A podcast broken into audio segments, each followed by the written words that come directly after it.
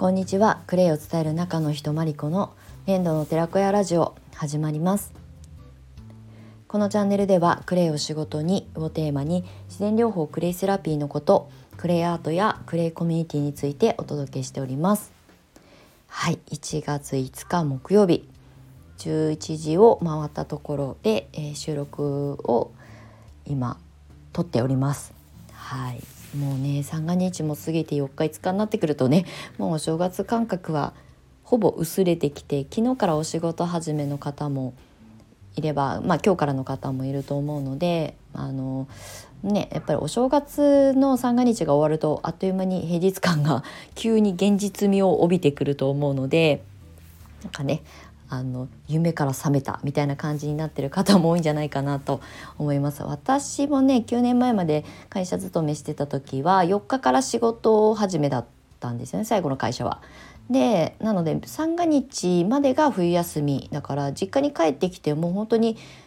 うんと年末に帰ってきて1日1日2日過ごして3日はまああの東京で過ごして4日から仕事みたいななんかそういうスケジュール感で動いてたのでなんか慌ただしいな冬休みってって思ってました。うん、なんかそれはね皆さんも同じかなと思うんですけれども、まあ、今はね私はあの休みは自分でコントロールするんですけど、まあ、とはいえどもやっぱり染みついたその時間軸みたいなタイムスケジュール的なものはあるのでなんか4日から昨日からねちょっとデスクワークから少しずつ始めて仕事始めの日にしました。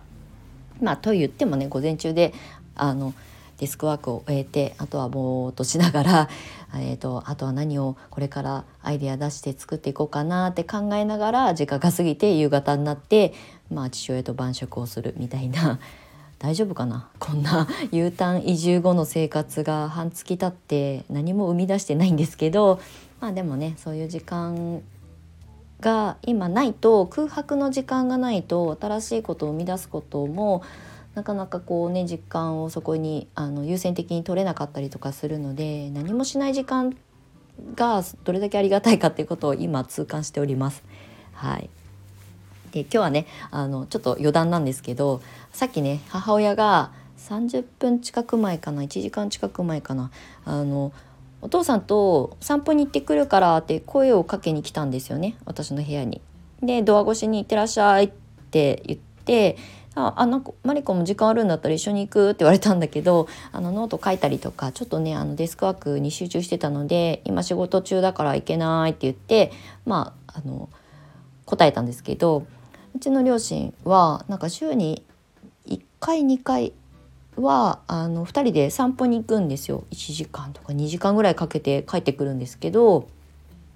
まあそれはね前から聞いてたんですけど実際ね一緒に住むようになって同居また再開することになってやっぱね定期的に行くんですよね。お天気がいい日に限るんですけどあの行ってねなんか2人で本当に散歩してるんだとかなんかもともとうちの父親がすごく仕事人間で会社員サラリーマンやった時って本当にね仕事しかしてなかった人だったんですよ。だから母親と一緒に時間を共に過ごすっていうのは家族サービスの旅行とかねっていう時にしかなくてなので今ね父親と母親がそうやって2人で散歩に出かけて、まあ、会話がどんな会話してんのか分かんないですけどなんか2人セットでねなんかこう動いてるのがすごい微笑ましく感じるしなんかね、まあ、年齢も今働いてない年金生活なので働いてないから、まあ、余計ね2人で動くことが多いから買い物に行くのにも、まあ、母親もね運転できるんですけどあの基本父親とセットで 買い物に出かけて週に1回あの買いだめして帰ってくるらしいんですけどなんかそういう2人の姿まあ70代とかに、まあ、なった2人がまあようやく2人夫婦時間が取れるようになったんだなっていうのを見てなんかこう娘としてまだうちはねすごく元気で暮らしてくれているのであの大病にかかることもなくね、まあ、いろんなことはあのありましたよ。あの夫婦としてもいろんなことあったし父親が鬱っぽくなっちゃった時とかいろんなことと家族みんなで向き合ってきたから順風満帆だったわけではないんですけどそれを経て今2人がねセットで喧嘩しながらも仲良くしてくれてるのはすごくありがたいなと思ってます。うん私がね40代になってきてご両親世代あの同じ世代の人はね、まあ、あの例えば早ければ介護だったりとか、うん、あとはまあ先にご両親のどちらかが先立たれたりとかっていうことでまあ言ったらちょっと面倒を見なきゃいけないっていう状況がまあ現実に起きてる方もいると思うんですよね多く。だけど私は恵まれてるなと思うのは2人が今現時点で元気で2人でねあのセットで 散歩に行ってくれたりとか2人で時間をちゃんと過ごすっていうことをねあのあちゃんとこう選択できているっていうこと？で私のことも結構まあ久しぶりに帰ってきた娘だからああだこうだ言いたいことはたくさんあると思うんですけどまあなんかほっといてくれてるのはすごくありがたいしそれぞれのペースで生きていきましょうっていうまああの話し合いをした上で今に至ってるのでそれはまあ両親が元気であってくれることであの実現できていることなので、まあ、散歩に行くのも健康の一つだからすごくあのどうぞどうぞ行ってきてくださいっていう感じなんですけど、はい、なんかね久しぶりに両親と一緒に暮らしてすごい最初は不安だったんですけどぶつかりもしたし。だけどなんかちょっとずつ時間が過ぎてきて同じ家の中にあの住んでてもそれぞれの時間を両親は両親私は私で成立させられるように、まあ、あのいい距離感を保ちながらね過ごしていければ、まあ、この後もいいかなというふうに思っています。はい、今日はね あのそんなにネタがないので今日の朝気づいたことをタラタラとおしゃべりしておりますがでもねなんかあの環境を変えたことでやっぱ私の中でもまた違った心のざわざわ感とか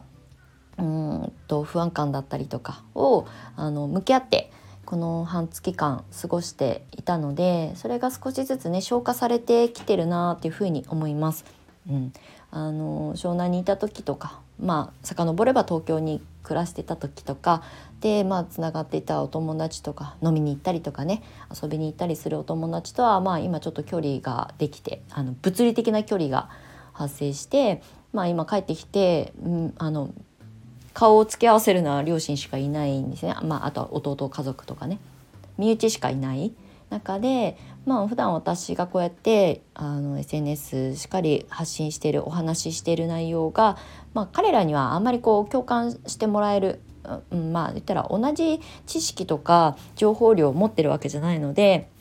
あんまりね私が話す会話はあの成立しにくいんですよね。なので、うんと、ちょっとあの物足りなさを感じたりするんですけどまあでもねほっといてくれることで私は好きなことが今こうやって発信もできてるし考える時間もなんか持てるようになったのでありがたいなと思いつつそれぞれのあのライフスタイルを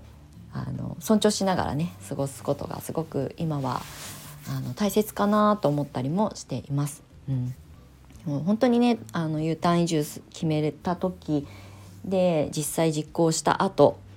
いやもう逃げ出したいと思うぐらい私やっぱり家族と一緒に暮らせないかもとかあのやっぱり一人じゃないと私生き暮らしていけないかもみたいなね一人暮らしが長かったから。っていうのがあってすごくざわざわしてたんですけどまあ人ってやっぱり環境にまあ慣れるよっぽどストレスがない限りはね。でもまあ家族だから私はこういうふうに思うってことをストレートに違和感があったらぶつける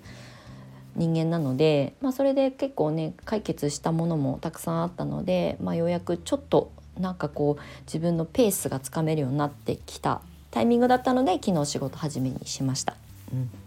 そうでなんかね今日のノートにも書いたんですけど、うん、今2023年になってまあスピリチュアル的に言うと2020年ぐらいから「まあ、風の時代だ」って聞いたことがある方は私の発信を聞いてくださってる方の中にも多いと思うんですけれども、まあ、土の時代という資本主義もうゴリゴリの資本主義物質社会とか権威とかっていうものが、まあ、世の中を牛耳ってた時代から240年ぐらいぶりに風の時代って目に見えないあの、まあ、感覚の時代ですよね、まあ、女性性の時代って、まあ、あの表現することもあるんですけれども感覚直感感性みたいなその物質とかうんエビデンスとか実績とかっていうものではないところまだ目に見えない結果が出てないけれども可能性があるものとかねうんと目に見えないものってなんだろう。あと表現で言うとうんチャンスだったりとか自分の嗅覚で感じ取った何かみたいな、まあ、これは仕事であってもプライベートであっても同じだと思うんですけど日々の選択の中でうんこういうものに、まあ、目の前にあの、えーと、出会ったもの事象人いろんなこと空間も環境も含めあここいいなとかこの人いいなとかこういうことやりたいなこれいいじゃんっていう直感で選んで選択してそれを実行に移していく遂行していくっていうことをまあ軽やかにやっていく時代にようやく来ましたよっていう過去がどうこうではないっていうことですよね。っていう時代が、まあ、風の時代っていう風にまあ、調べればいろいろ情報出てくるので興味ある方調べてみてください。で2023年がまあ本領発揮じゃないけどあの今までのこの2年間は準備期間だったと。でその間に準備した人風の時代のまあ言ったらちょっとあのふわっとしてそよ風に乗った人が2023年加速するとかねあとはまあ2023年の春ぐらいからなんかそれがすごくこうあのガコンってあの時空的に言うとね変わるらしいんですよね。なんか性善術とかいろんなことを発信されてる方の情報を見てもらえるとあのそういうことを書かれて発信されてる方もいるので参考にしていただけたらと思います。まあ、私はね2023年が風の時代あの本格指導だからって言って U ターンしたわけじゃないんですけどでも無意識の中でそういう選択ができてるまた新しい環境新しいっていうか古い古くて新しい環境っていうのかな故郷に帰ってきてるから全く知らない土地じゃないんですけどなんか新しい環境これからまた自分が構築していくっていう視点で言うと新しい環境なのでそこに踏み出せたっていうのはまあなんか意識しないところでまあもしかしたらその2年間の間に自分のこれから先の生き方とかを考えてきたから選択も決断も早かったんだと思うんですよね。っていうことがねどんどんあの加速しちゃうので、うん、なんか後回しにすればするほどそれを選択する人としない人いいとか悪いとかじゃなくてする人としない人には結構その時間の経過とかその人生を、まあ、いい意味での加速させるっていうところに差がちょっと生まれそうだなっていうふうに思っています。はいなんかね今日は取り留めも 今日も取り留めもないお話なんですがなんかねその今の時代って本当に明日何が起きるかわからない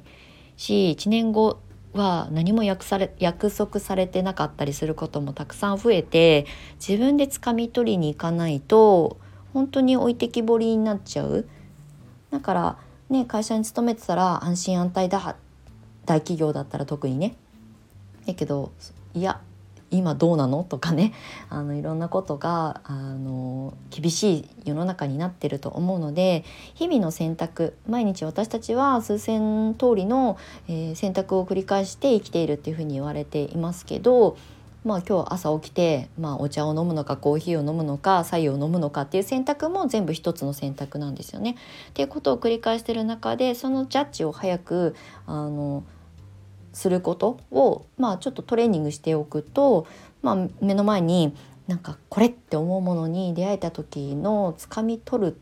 そのスピード感っていうのが加速するなでそれが自分の人生を、まあ、切り開くことにつながる一つのなんか選択につながるんじゃないかなっていうふうに思っています。ますますこう、えーと、流れの速い時代になりましたので今日の選択明日の選択に、まあ、あの時間が過ぎて後悔しないようにしていきましょうっていうお話でした。はい今日は本当にまとまりがなくて申し訳ありませんが最後までお付き合いいただきましてありがとうございました。はいえーと、クレイのこととか、えー、クレイセラピークレイを伝える人のための、えーと、ののハウトゥー的なこともねあの来週以降はお話ししていこうと思いますので、えーと、飽きずにお付き合いいただけたら嬉しく思います。はい、1月5日、えー、素敵な一日をお過ごしください。最後までお付き合いいただきましてありがとうございました。年度の寺岡山理子でした。またね